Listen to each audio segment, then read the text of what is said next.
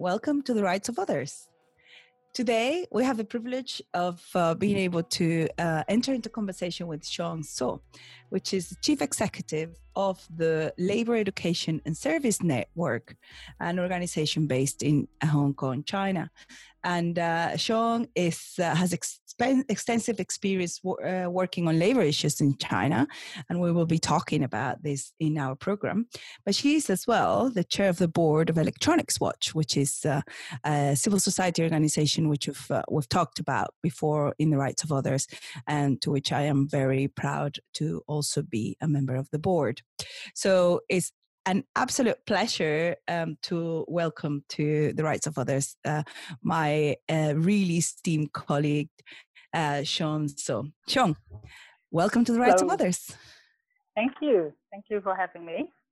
Wonderful. We're really, really excited to be able to talk to you and to be able to get the perspectives from um, actually the country, one of the countries and one of the uh, regions where we tend to talk about quite a lot about human rights yeah. and about um, labor uh, rights exploitation. And but mm-hmm. we keep on talking, and this is something that we've talked about in the rights of others quite a lot.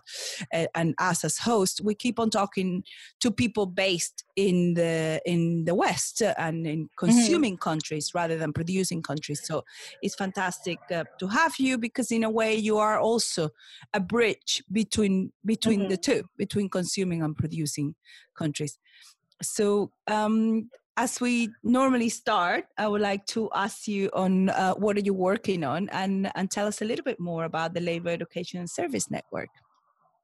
Yeah, um, we are a very tiny labor NGO uh, based in Hong Kong, and we are um, we were established um, when um, China was somewhat opened to the Western ideology and Western world after the WTO. After they joined WTO, they they they were like um, forced into accepting uh, this foreign idea of NGO going in to China.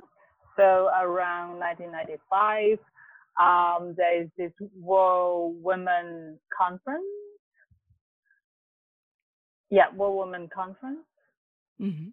Or what's the word? I, I, I forgot the word. But anyway, the, a world summit uh, of uh, world summit. Yes, yes. The, this huge women, um, you know, gender uh, NGO festival in China, and that was like the almost in decades the first time that the people of China had seen something that is not from the government, not business, um, independent from government, but doing um, interven- intervening into social and public issues. So it was very inspiring for China.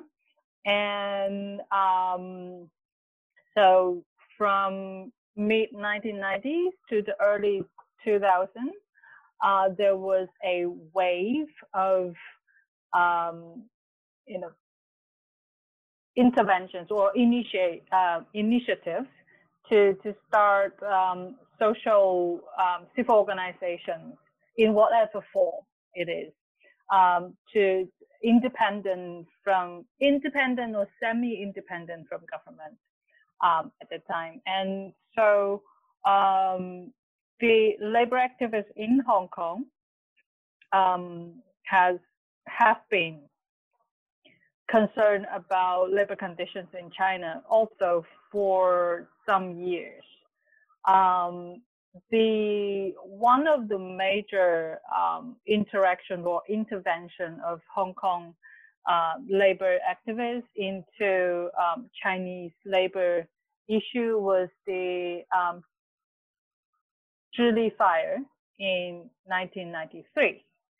That was um, a toy factory. Yeah, a toy factory. So there was, you know, one link on the global supply chain. There was a toy factory producing for a European brand. And um, it was in 1993 when there was basically no labor law in mainland China. Uh, mainland China was in the process of, um, uh, you know, transforming itself from the socialist uh, planned economy to the market economy. So uh, back in 1993, there was no labor law covering contractual labor relationships. There were labor protection, um, like labor right protection uh, policies for state-owned enterprise uh, workers, which you can consider in the Chinese economy the formal employees of the state, and then they are um, uh, protected by a, a bunch of um, uh, uh, regulations or, or policies, but there were no uh, labor law for contractual um, labor relations. And that um, when the Zhili fire happened, um, I, I, mean, uh, close to 100 workers were killed in the fire. Um, a few hundred seriously injured. But because there was no uh, labor law or uh, occupational health and safety um, ordinances, they went without compensation. Um, many of them without proper medical treatment or uh, follow-ups and the because um, um, the fire was in Shenzhen and very close to Hong Kong, so a number of uh, Hong Kong labor activists were shocked by the incident, and they tried to, um, and also because this is a, a, a, a you know global supply chain um, incident, so um, there was this um, space for um, these external labor activists to um, to to to go in and try to locate the workers who are injured, try to collect their cases, and file complaints to the brand that was buying from the, the factory, um, and to try to uh, pressurize the brand to compensate for the workers.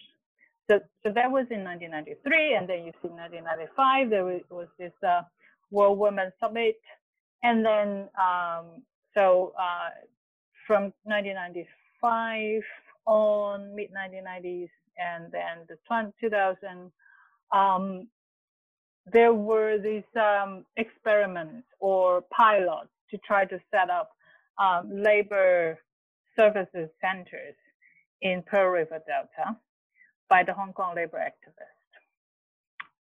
Um, yeah, so I mean, it, it, suddenly becomes a very long history, but yeah, that was the, the background of uh, the organization. Uh, where I mean, in, in what type of um, um, historical background that that we came into existence. That um, the organization was established to um, work frontline or support frontline work in mainland China, um, and very much in the supply chain labor issues. Because um, Hong Kong is being this bridge, as you have described it, between the producing end and the consumer end or the buying, purchasing end. And we are in a position where we can have, um, you know, well, um, we're quite well connected to information that is uh, allowed. Uh, there's, you know, going around, and then um, international mechanisms, whether it's it's existing or non-existing, or it could come into existence. Uh, so um, Yep. So, so that was uh, uh, uh, the the background and and very much the role that we we once were playing. Um, and then, so the majority, uh, the major part of our work were um, providing labor right consultation support, community level uh, support to migrant workers who are primarily working in the export-oriented factories in, in, in Pearl River Delta. Um, that was for since around 2001 to um, 2015. So that's about you know 15, 15 years of, uh, of this kind of work, and um, and in the process we've been observing the the rise of strikes and workers awareness and um, workers organizing themselves to to try to bargain with their employer and many times also with the um, authorities um, and on on wages on social security on uh, pensions um, um, on, on on compensation for uh, injured or or uh, workers who, who, who, who got occupational disease. Um, yep. So, but after year 2000, uh, 2012, the Chinese government had and adopted a a different approach, uh, different policy towards um, labor right NGOs and they try to um, well there are more and more pressure onto right-based or right-based NGOs and um, it's not only labor right, uh, human right or um, you know lawyers, the um, feminist groups, um, yeah, land right, yeah, uh, uh, uh, the the the the pet the the, the uh, villagers fighting for their land right. I mean, yeah. Yeah, I was gonna, the, I was going to ask many this. things going on. Yeah. So when you this difference uh, in the terminology, I think is mm-hmm. quite interesting because I guess when uh, when um, the um, labor education and service network was established, it is quite mm-hmm. interesting that the word rights is not in the title, and to what extent. No and and now when you when you say in these 15 years really the i guess the awareness and the narrative has shifted from a soft approach to of support to a, a, a you know a proper approach for fight for rights and this seems to be what the um, Chinese government mainline mainland government is actually really uh, pushing against. Know? this this also shift into mm. many more uh, attentions towards rights in many more spheres, as you said. You know, um, uh, gender uh, groups, uh, land uh, ownership or, or land use, etc. No?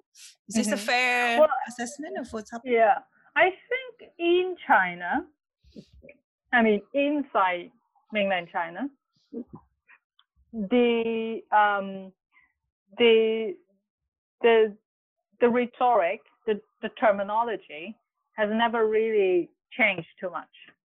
To like, um, it has never been very um, progressively, uh, you know, announcing like right base or you know, a labor right, that, that kind of word is not used in Chinese language. Um, in it is more of a language that um, organizations like us in this bridging position try to communicate with the um, external world. Um, inside China, the words that is being used are um, welfare, mutual help, um, um, defending right, or defending right through lawful measures. Um, yeah, and and even I mean for this uh, re, for, for in recent years, the word defending right is already sens- sens- sensitive, sensitized. Mm-hmm. Mm-hmm. Yeah, it was not so much. Now it is even sensitized as well. Mm. Uh, the the word um, defending right in Chinese context is is very limited. It's not about defending human rights. Mm. Nothing about that. It's about defending the right that you have within, um, you know, you're legally obliged right.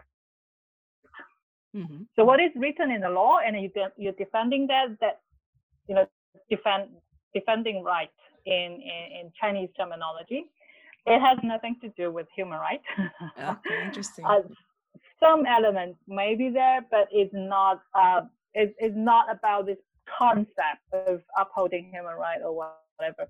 Um, but even that, even that, defending your right, your legally obliged right, is still now being considered um, um, confrontational or contradictory to uh, stability, the need to maintain stability in mm. in um, United States. Mm. So, so, yeah, that, that, that, that's the term. So there's this suspicious as well, no, of the external influx as well of mm-hmm. organizations mm. trying, you know, to to place themselves in Hong Kong to um, to make this passage to mainland China, I guess. And and how is it to so from 2015 when uh, the first uh, uh, Chinese uh, laws to restrict um, international uh, civil society organizations setting up in Hong Kong and uh, and in and China and the your the restriction of your own capacity to have international links to now to the new um, security law in Hong Kong. How how has the environment of you as a as a, a human rights mm-hmm. defender changed? Your working environment. How are you working in this context? Um, well, the um, the restriction on social space and uh, media space um, started as early as 2012, we can say. Um, in 2012, there was this incident of um, the Shenzhen government uh, shutting down or evacuating a dozen of NGOs in its in, in the city. Um, that was, I mean, from mid 1990s that was about the first systematic um, clean sweep of of, of uh, right space or right uh, related um, organizations in, in, in, the city. So we consider that marks some kind of um, shift in, in, in the in the policy. Um, after that, uh, the NGOs were still having some space to operate, but it was shrinking. And we can also observe there are more and more restrictions uh, were placed onto the media, the uh, the, the social media, uh, and also uh, the um, workers um, workers action. But um, at the same time, we're also seeing uh, the number of strikes uh, really rising um, due to the the many shutdown, like factories shut down due to uh, economic policy changes, because there were restructuring going on in the cities and then uh, factories were encouraged to move or close down, and um, workers lost their severance, severance payment and you know, lost their um, legally obliged right in those changes. And, and, and there are uh, growingly higher consciousness, liberal right consciousness, consciousness amongst workers as well. Um, as we were saying, around 1994, the uh, labor law that governs the labor contract relationship uh, was issued, and it it, it was uh, 10, 10, 15 years of uh, implementation, about 20 years of the of implementation of these um, labor laws. Um, inevitably, you, you have uh, a younger generation of workers who are more knowledgeable about laws, about their rights, while the older generation they were like oh well you know there were no no laws anyway and and the, the you know the confidence in their rights need to um, was built up through time. And so so you you're seeing a lot more conflict let's say uh, labor disputes um, and the the way that the government is uh, reacting to this was to suppress as um, yeah as it tends to. To to the, the several ways to suppress this. Uh, one way is to suppress the labor NGOs. They thought uh, it's very much relating to, to, to these issues, and then uh, also uh, making the courts that um, have you know non-favorable um, uh, uh, non-favorable sentence uh-huh. for the court rulings. Yeah, non-favorable court rulings. Um, yeah, these kind of things. And then, um, so from year 2012, we have this crackdown on the NGOs, and year 2015 there was a large, large scale arrest of uh, labor activists who were involved in a collective bargaining case, which the case was actually resolved.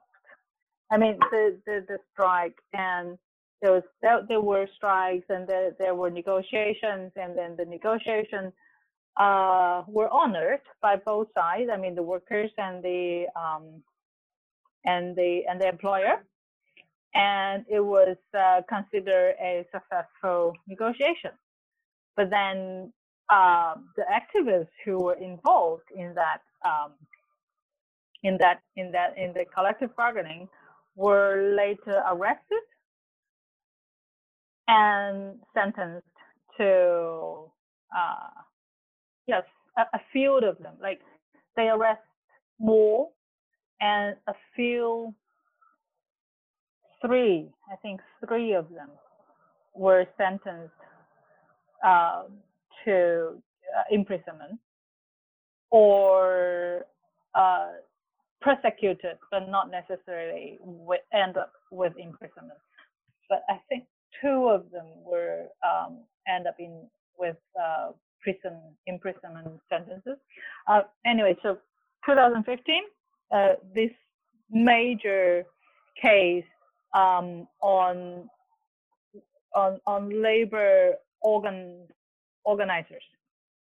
Uh, and then um, 2017, there was the um, foreign and foreign NGO management law in China, which basically uh, says if there's no uh, permission, pro- like there's no prior permission from the government, there's no entity in China can receive funding support or collaborate with any foreign NGOs.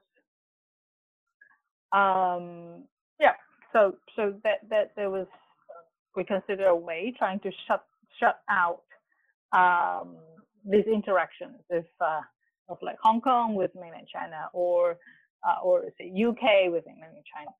And um, so for us, it is a very, very big move from the government.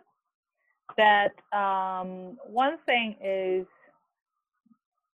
they try to, well, how we interpret this um, the space for collective negotiation. Let's not even talk about bargaining, because bargaining is you need to have a like mechanism. You have a you have a contract, uh, collective contract signed after bargaining, you know, the the procedural things, etc. Uh, even the collective negotiation, uh, from instance to instance, like negotiation happened this time, and it, it, it's not necessarily a long-term, you know, agreement that's being signed, but um, even it's only like a one one-off collective negotiation is not really um, that possible in China. Um, and the environment is becoming more and more and more hostile to um, independent labor rights, uh, labor rights. Um, I, I would not even use the word organizer um, but if you are providing like some kind of uh, paralegal or consultation services to workers um, without uh, independence from the government, it's mm-hmm. already hostile. Yeah. So yeah. So um, right-based, labor right-based um, organizations, many of them um, during the years were forced to um, change and restructure themselves into uh, providing community services, uh, you know, stay away from labor right cases, because um, as a civil organization, it's very difficult for them to to to survive or operate. Because um, you will be, you know, uh, uh, you'll be visited by the government uh, many times, or um, there are lots of intervention into your work. Um, yeah, so the space was, you know, shrinking. Um, and the for those organizations who who can still work on labor right issues, as far as I know, they they the, the boundary is at individual case uh, individual case advice. So no collective negotiation or um, occupational uh, health cases, which means uh, work injured uh, workers or uh, occupational disease victims. So, in other sense, individual cases. Oh, yeah. So, uh, from a labor movement perspective, that, that's not, that, there is no movement potential mm-hmm. in, in, those cases. Yeah. Uh, so you mentioned about um, different type of uh, labor uh, right now, young la- uh, young labor force and the older generation. You also mentioned about migrant workers. So could you could you tell us like what is the landscape right now in Chinese industry uh, and like what generations, how they are interacting, if there are any kind of um, very clear differences between those labor forces?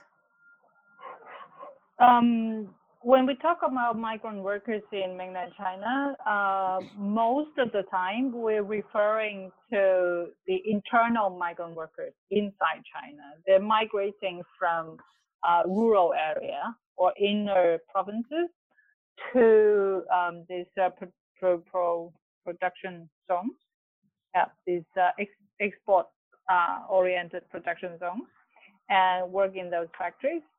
So um, we have um, a lot. If we talk about workers in the electronics industry, um, the electronics industry workers are generally um, younger.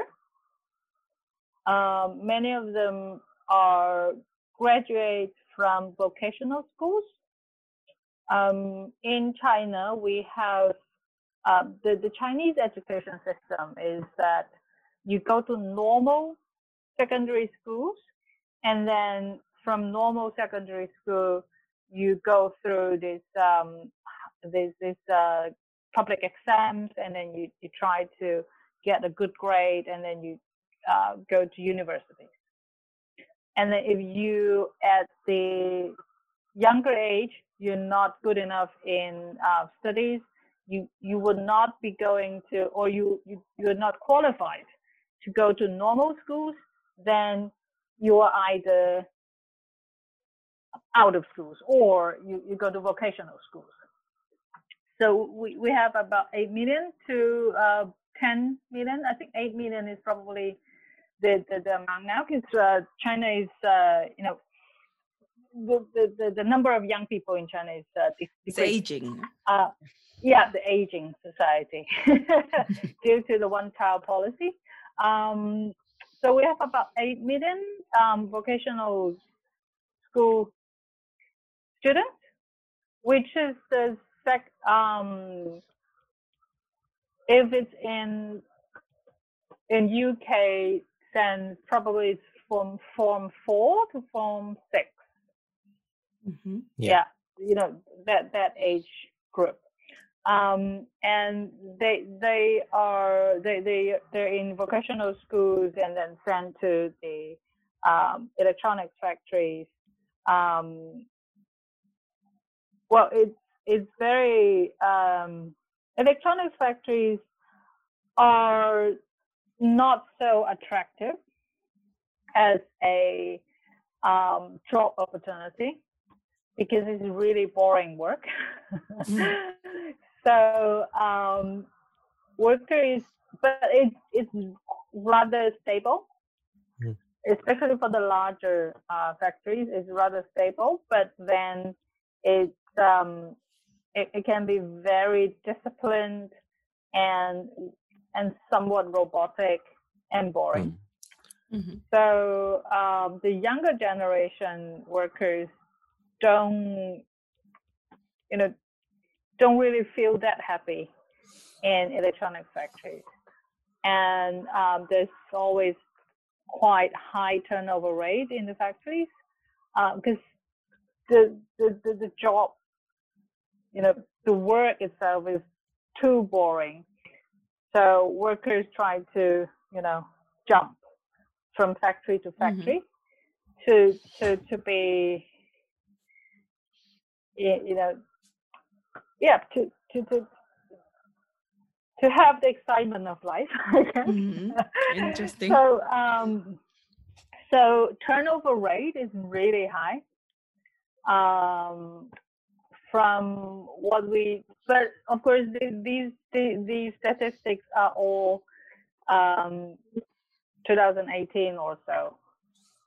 Yeah. I mean, after that, we don't really have that much firsthand um, experiences inside mainland China due to the restriction of uh, the, the, the, limited uh, social space and also uh, the, the, the, things going on in Hong Kong.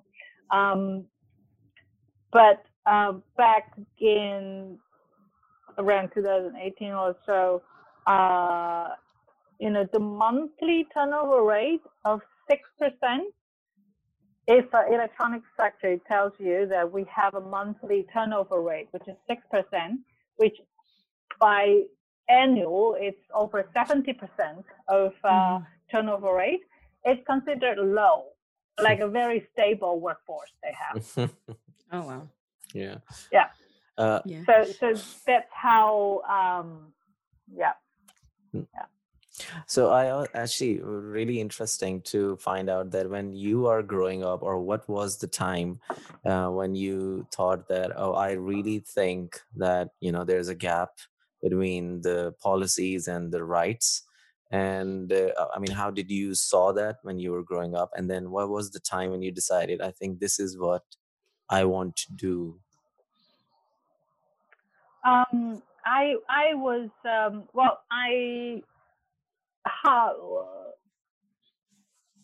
half of my um, younger time, like Yeah. Um, before the age of 12, I was in growing up in mainland China. So I was uh, receiving primary education in mainland China, and uh, yeah, so I I I kind of um, have the experience of, of or or, or uh, grow up in the culture, in that culture, and then of course my family is from the city, so still it's a little bit it's quite different from a rural area. Um, um, in China it, itself, there are the the different world in China. So um, I can only say that I'm I'm I'm growing up in um, city, uh, medium cities in mainland China, and then around the age of 12, I moved to Hong Kong, and then afterwards I, I received education in Hong Kong, and um, yep, so get to um, let's say enlightened by the um, the values, you know, this uh, Western ideologies brainwashed by Western ideologies. That's uh, how the uh, our Chinese uh, fathers are uh, telling us. Um, yeah. Um, so when I was uh, growing up, and then when I was in university, I get into touch with this um, student activism. Um, and uh, I I think I I mean, I I was uh, I was from a very normal um, um, high school.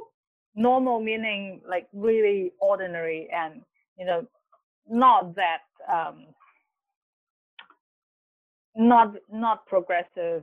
Neither was it um, any like yeah, just ordinary, um, mid range and then um, and then I was in the university, and uh, so I, when I was in university, I got in touch with um, feminism, gender studies, and then uh, student activism, and that probably kind of brings something out that I I wish to um, work or or commit my time to um, social related, like social development related work, rather than going into uh, companies or you know into the business, etc. Um, yeah, for for some reason the the, the business world um, was not really, uh, yeah, was not really appealing. Um, and then so I started out working in Hong Kong uh, for some women's groups uh, for for for a short period of time, and then I got the chance of interacting with some Chinese NGOs. Like I just described, that it was this time of booming NGOs. It, it was back in 2002, 2003. Um, so I got into touch with those um, uh, NGOs, uh, uh, getting to know them and see what they're working on, and also the the the the um, it was new. I mean, for mainland China, this whole NGO thing is so new, and people had so many um, innovative ideas or uh, aspirations. Like there are so many things we haven't tried before and and and yeah this is uh, entirely new world and you know there are uh, very good acceptance from the people that we work with as well. Like um uh the the i was in i was um in touch with a um, I remember I was in a in a theater, like people theater workshop, for for a group of uh, women's NGOs and labor uh, migrant workers NGOs, and they were very enthusiastic about these uh, new approaches, new ideas, and then yeah, I, I, I, I think it's more of these, um, um, uh, you know, this, this, um, uh, mm,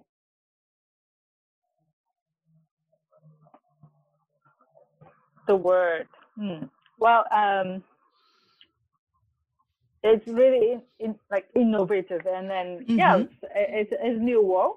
Yeah. Yes, I think thrilling. That is, uh, is a thrilling uh, environment i guess no yeah yeah yeah, yeah, yeah. Uh, let me ask you in relation to this this i the the concept of a student activism because um, mm-hmm. one uh, uh, many of our previous um, uh, the people we've had conversations in the mm-hmm. podcast talk about growing up with the with the sense mm-hmm. of social inequality that there was social inequality mm-hmm. in front of them and a, a big sense yeah of privilege as well to mm-hmm. uh, uh, so from early age we've had several several of the of our guests talk about mm-hmm. um, mm-hmm. this um, uh, but it, it's very interesting uh, your background when you say well you know you were you grew up uh, slightly um, not clueless of, of the world but uh, mm-hmm. you didn't have this exposure to uh, your own uh, mm-hmm. need to to react to what you were seeing until later so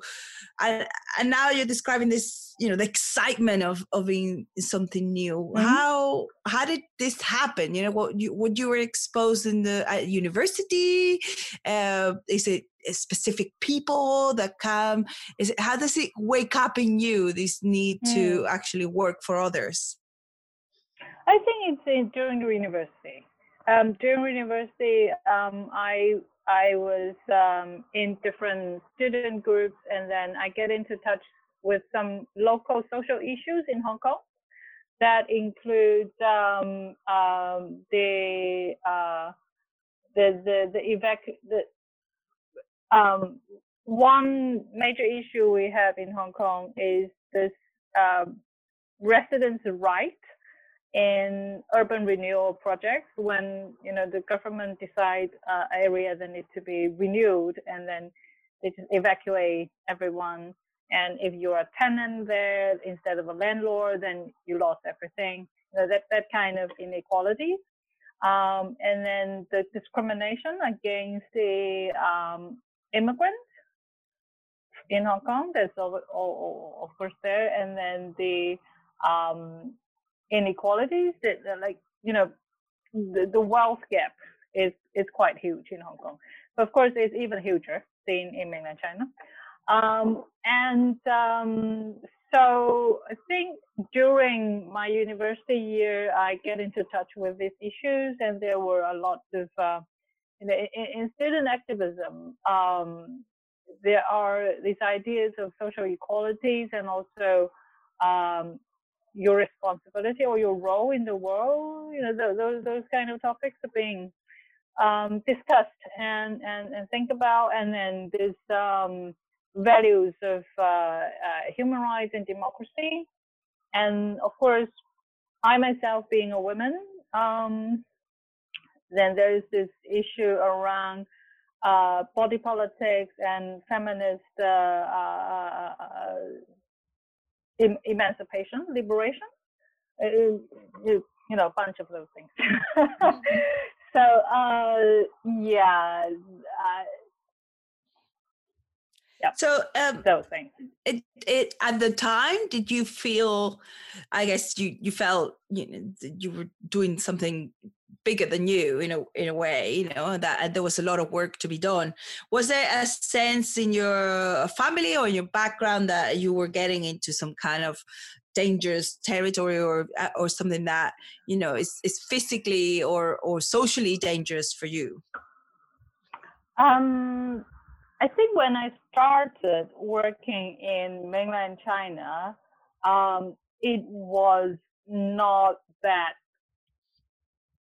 um, I mean, mainland China has always been um, you more dangerous than Hong Kong, that's for sure.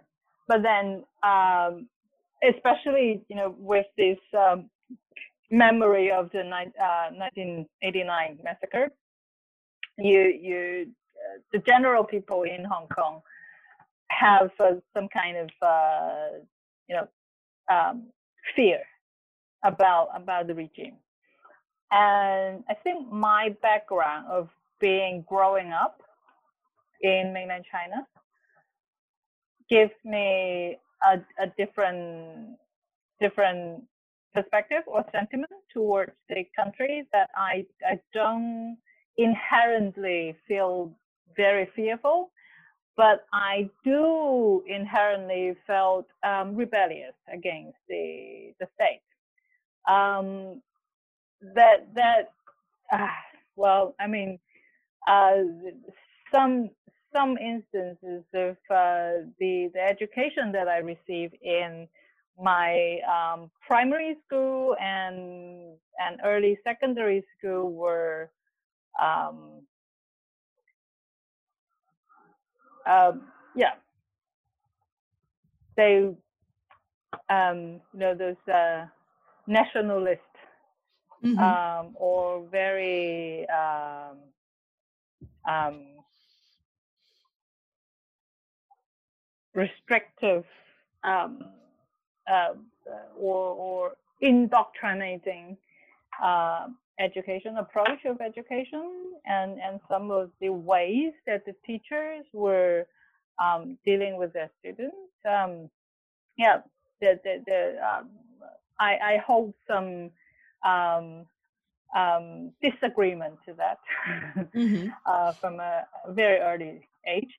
And then, uh, so when I started getting, uh, when I started having the chance to interact with uh, NGOs in mainland China, um, I felt one thing is I felt culturally close and um, being able to understand them.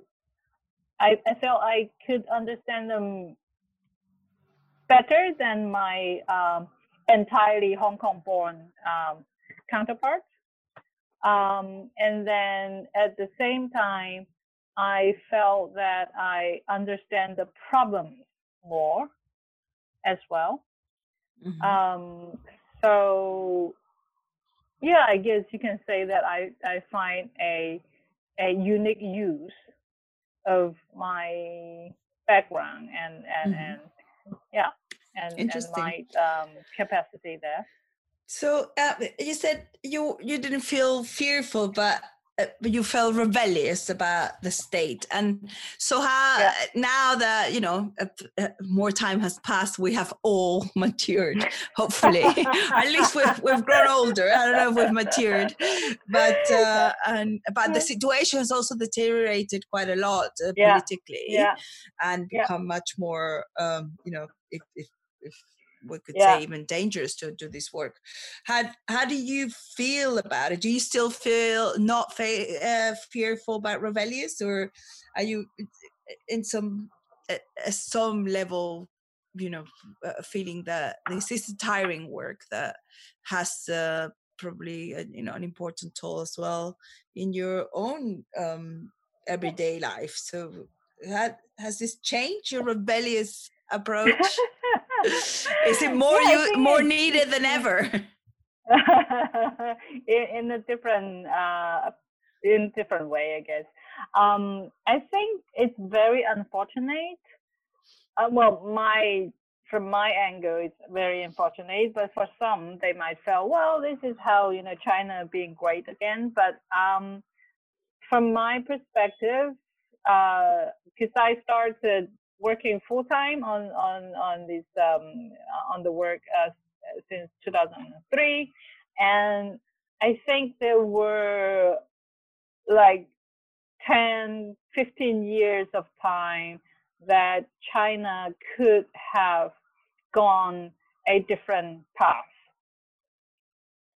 Um, it was, I mean, when I started working in 2003, there were some rather um, shocking and inspiring moments one of them was uh, we, we we were having a um, public event in in a park. Uh, public event meaning there are close to 100 workers and there are you know they, they sing songs and then they they, they, do uh, labor law uh, lectures in the public and they talk about their cases etc you know. So um, it, it was it, it is you know not as um, fearful as you thought.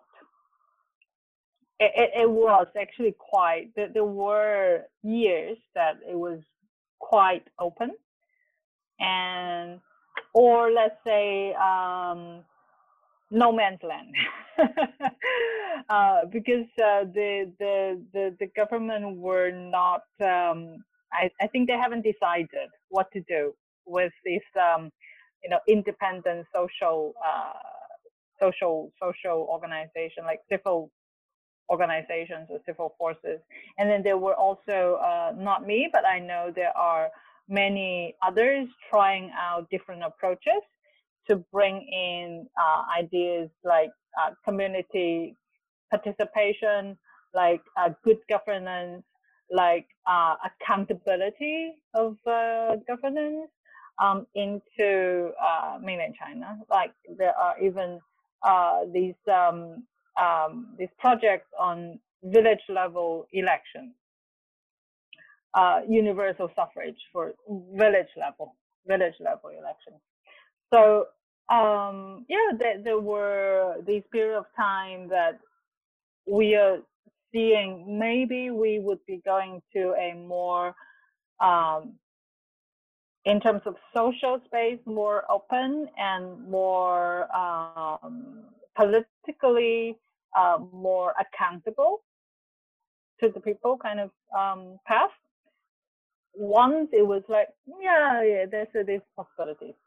And now I think, um, yeah, it, it, it's very unfortunate. Like uh, around 2012, you see it's changing, and then we were not sure if it's really changing to towards a uh, more um, authoritarian approach. But yeah, it, now we are very sure where it is going. Yeah. So, so um, I think we are um, the lessons that we're learning from this um, um, from, from, from this uh, these years is um, yeah, one thing is I think we are trying to become more and more um, aware of um, of what's happening in the world, like uh, in, in, in with what, what what is happening around us, um, and try to be very um, um, try to be not so wishful about the future, but to be very uh, pragmatic, but um, um, um, consciously um, try consciously to defend civil space. I think. Uh, yeah, that, that's what I would uh, define my my role or um, the, the, the stand that I would want to take at the moment. That is, um, I think, um, for I mean, my personal belief, uh, for sure, is um, I think we need to, I, I mean, human rights as a baseline, and then accountable governance, and also a, a strong civil uh, civil space. Is that social civil mm-hmm. society, a very strong civil society, is yeah, it's it's the um, the necessity for uh, a modern society. So yeah, and with what's happening now, I think we need to be uh, and we are in Hong Kong, so we need to find cautiously and consciously find ways to um, to defend that and to um, try to find ways for the civil uh, for the civil society to survive. Yeah. yeah. very interesting. Very interesting because as well, uh, this uh, brings me as well to this other uh, actor that you haven't mentioned here, but we work mm-hmm. in our everyday work that we do mm-hmm. with Electronics Watch. Uh, the uh, corporations and specifically mm-hmm. brands that are very kind of consumer facing, both in the in uh, the West, but also even in China. So this, what is the role of these brands in terms of the they produce the the components uh, and they assemble the products in China. And at the same time, they, um, uh, you know, to stop uh, absolutely deny any kind of uh, uh, need for political involvement, but uh, it's a it's a great benefit for them that there's no labor rights or no capacity for um, uh, freedom of association and collective bargaining. So, whilst upholding the wonderful values of uh, Western consumerism, we are, uh, you know, taking advantage of uh, of even more repressive ways. So, so what is the role of of suppliers, uh, um, brands, and then you know mega mega um, ODMs like Foxconn, for example? Yeah, I think this is a very um, yeah very uh, key problem for our time now that um, like I think for many years we have this um, illusion of um, you know business is business and politics is politics. That was for maybe 10, 20 years.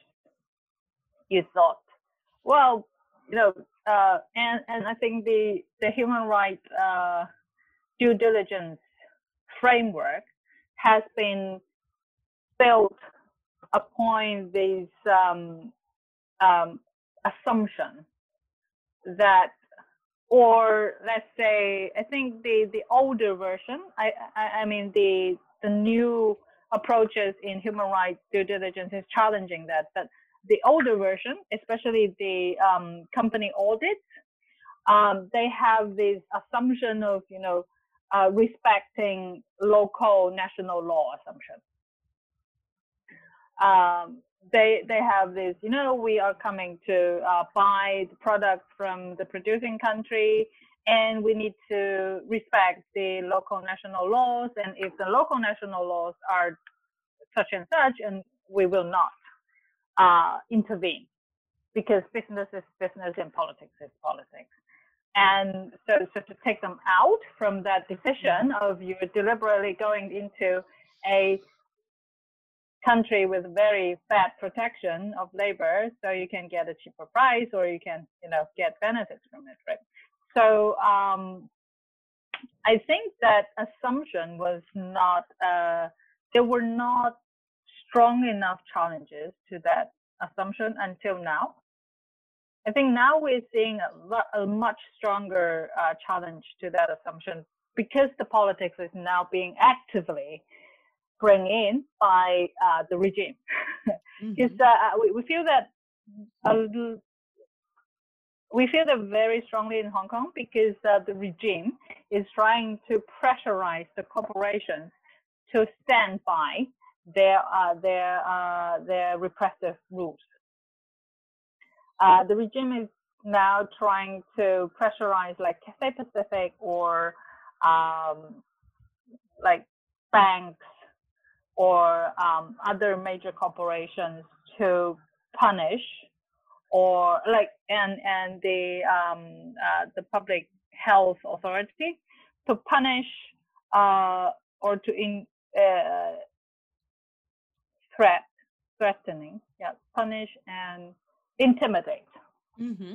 people who are holding a different political view than uh, or challenging uh, the the the, the government. Mm-hmm. So um, I think this is like a, a, a thrusting force that mm-hmm. kind of um, force all of us to you know, break that boundary of politics is politics and business is business. And but maybe not in a good way yet, because now I think um, we don't really have that much um, leverage to uh, resist that pressure.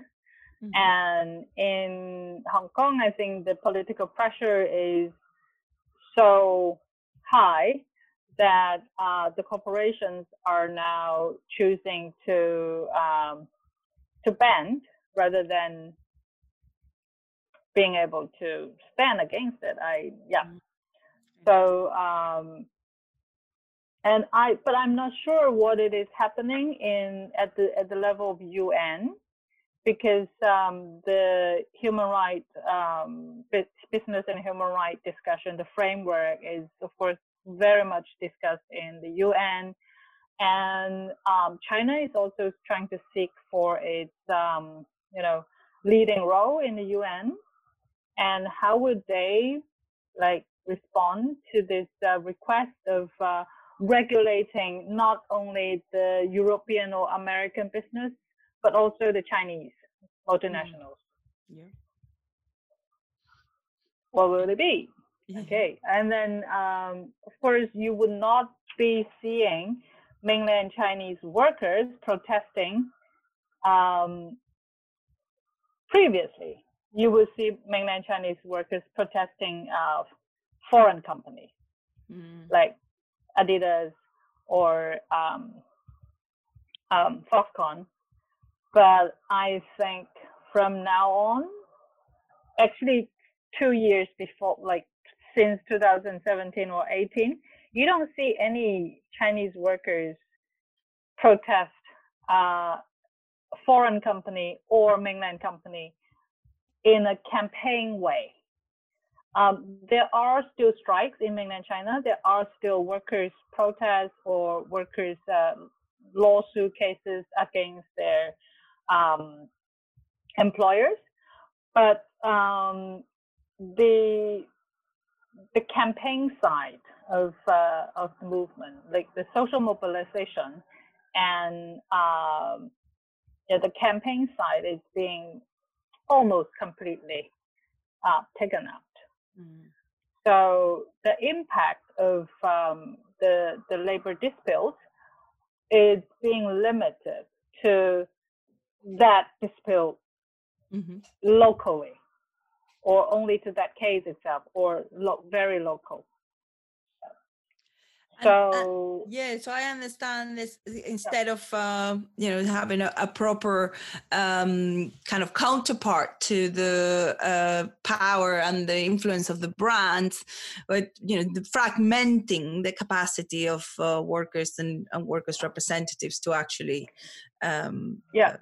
confront because I think the um, the approach of um, um, defending labor rights uh, through supply chain responsibility, this is a, one approach that has been developed in the past uh, two or three decades.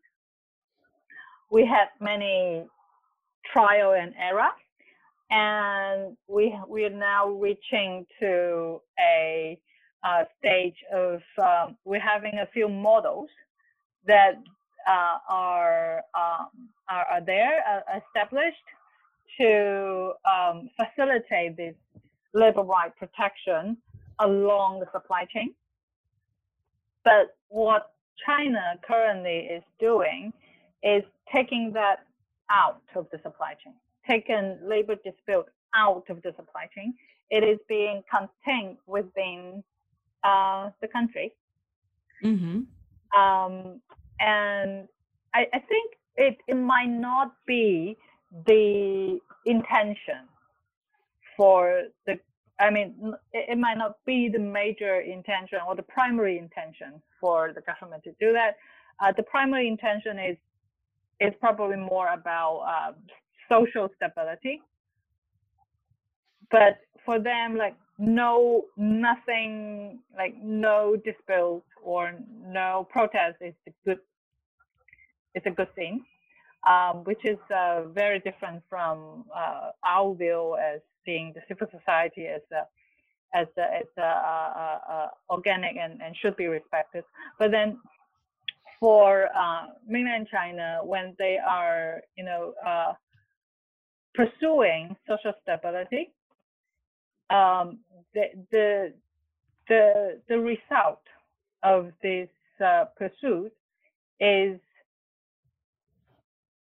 taking, um, they, they isolated the workers of China, mainland China, from the supply chain. Interesting. Very and interesting. that also provides a protection for the corporations Mm-hmm. So um, while the these um, the labor movement or the movement labor movement consumer movement uh, is challenging this you know business business uh, politics the politics and we respect this local law kind of uh, approach by the corporations but what the Chinese government is doing now is actually you know uh, helping the the corporations to to be able to maintain those issues within China, uh, uh, uh, preventing international pressure being put onto them or preventing those issues being brought to to uh, international mechanisms. Uh, very, interesting.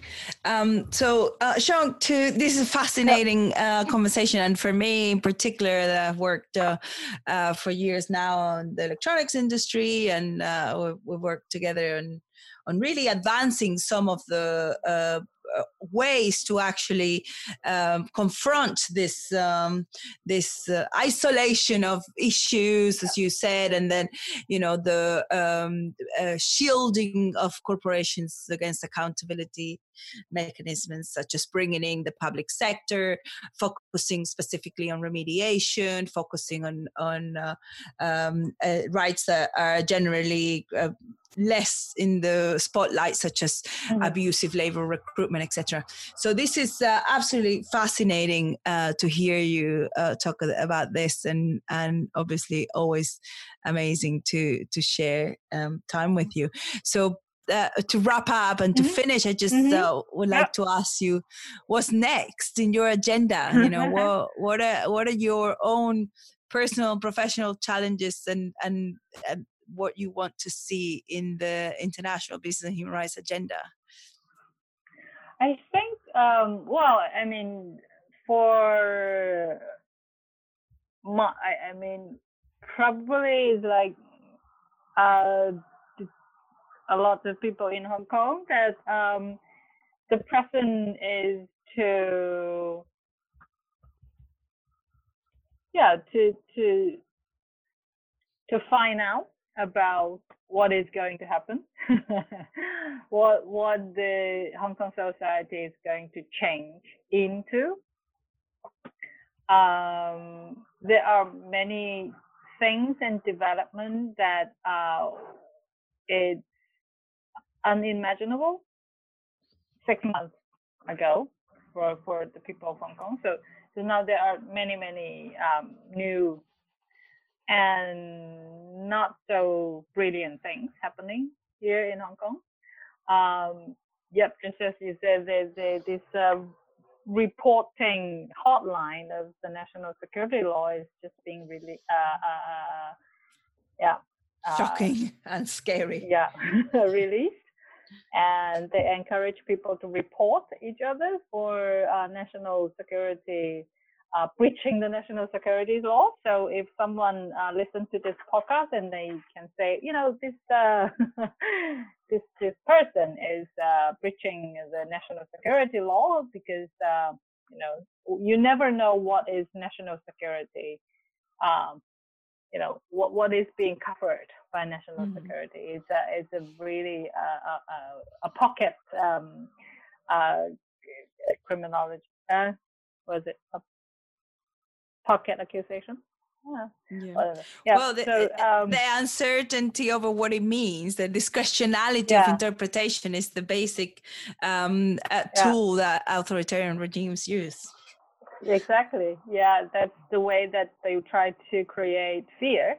And I think we need to see what uh, Hong Kong society and Hong Kong civil society will become um, how would people and uh, react to this and what are what what is the space?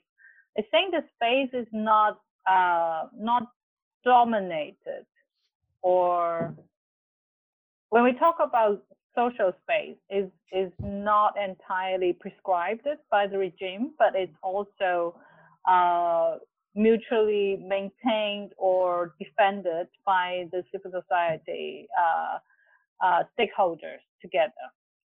So um, although we don't really have a big leverage, but there are still some roles for us to play. And I think for the coming, uh, at least coming, you know, one or two years, this is uh, the the major major topic that we need to um, look at.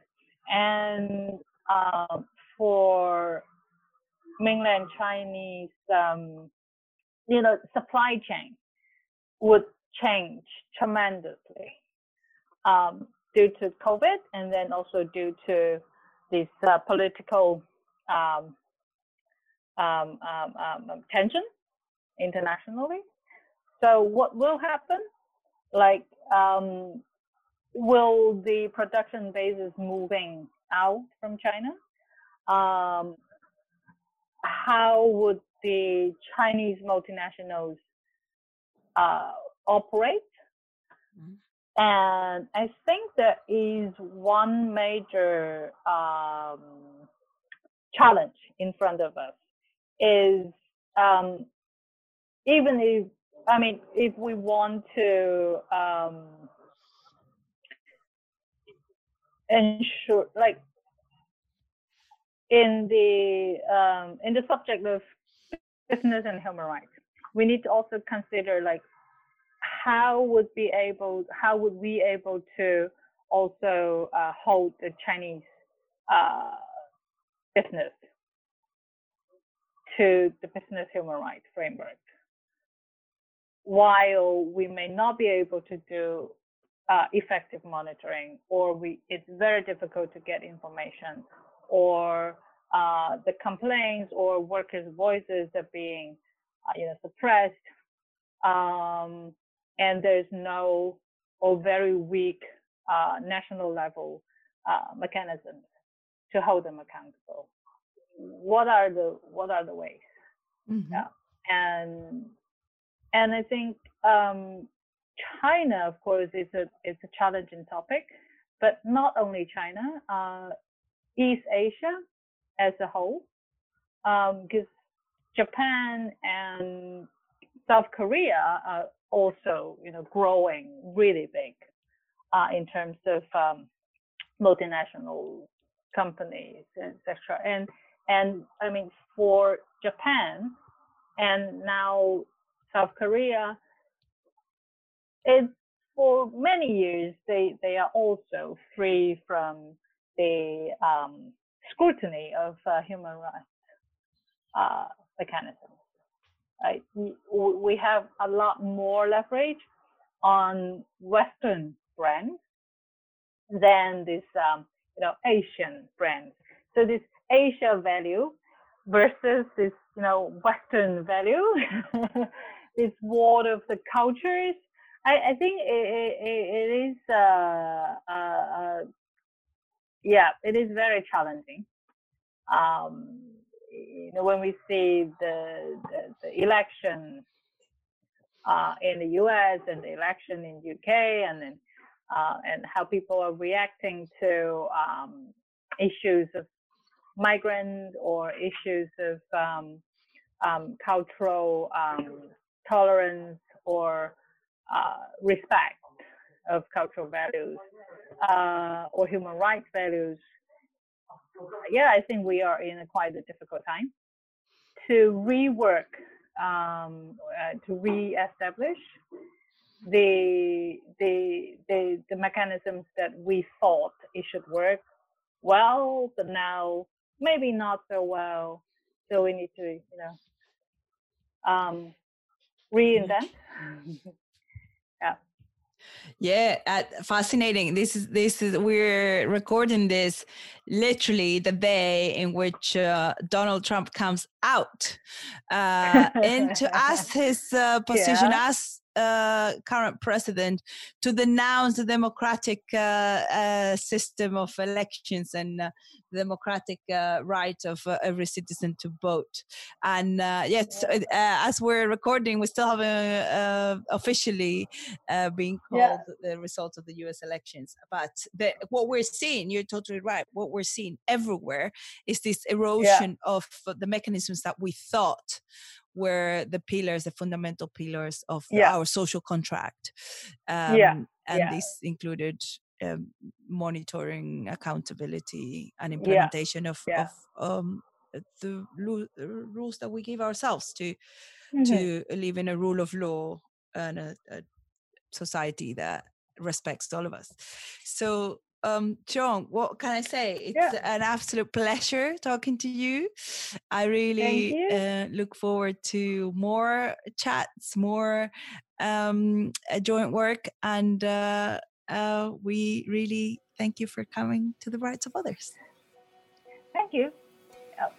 Best wishes. Yeah. Take care and uh, yeah. be safe. Thank you so much.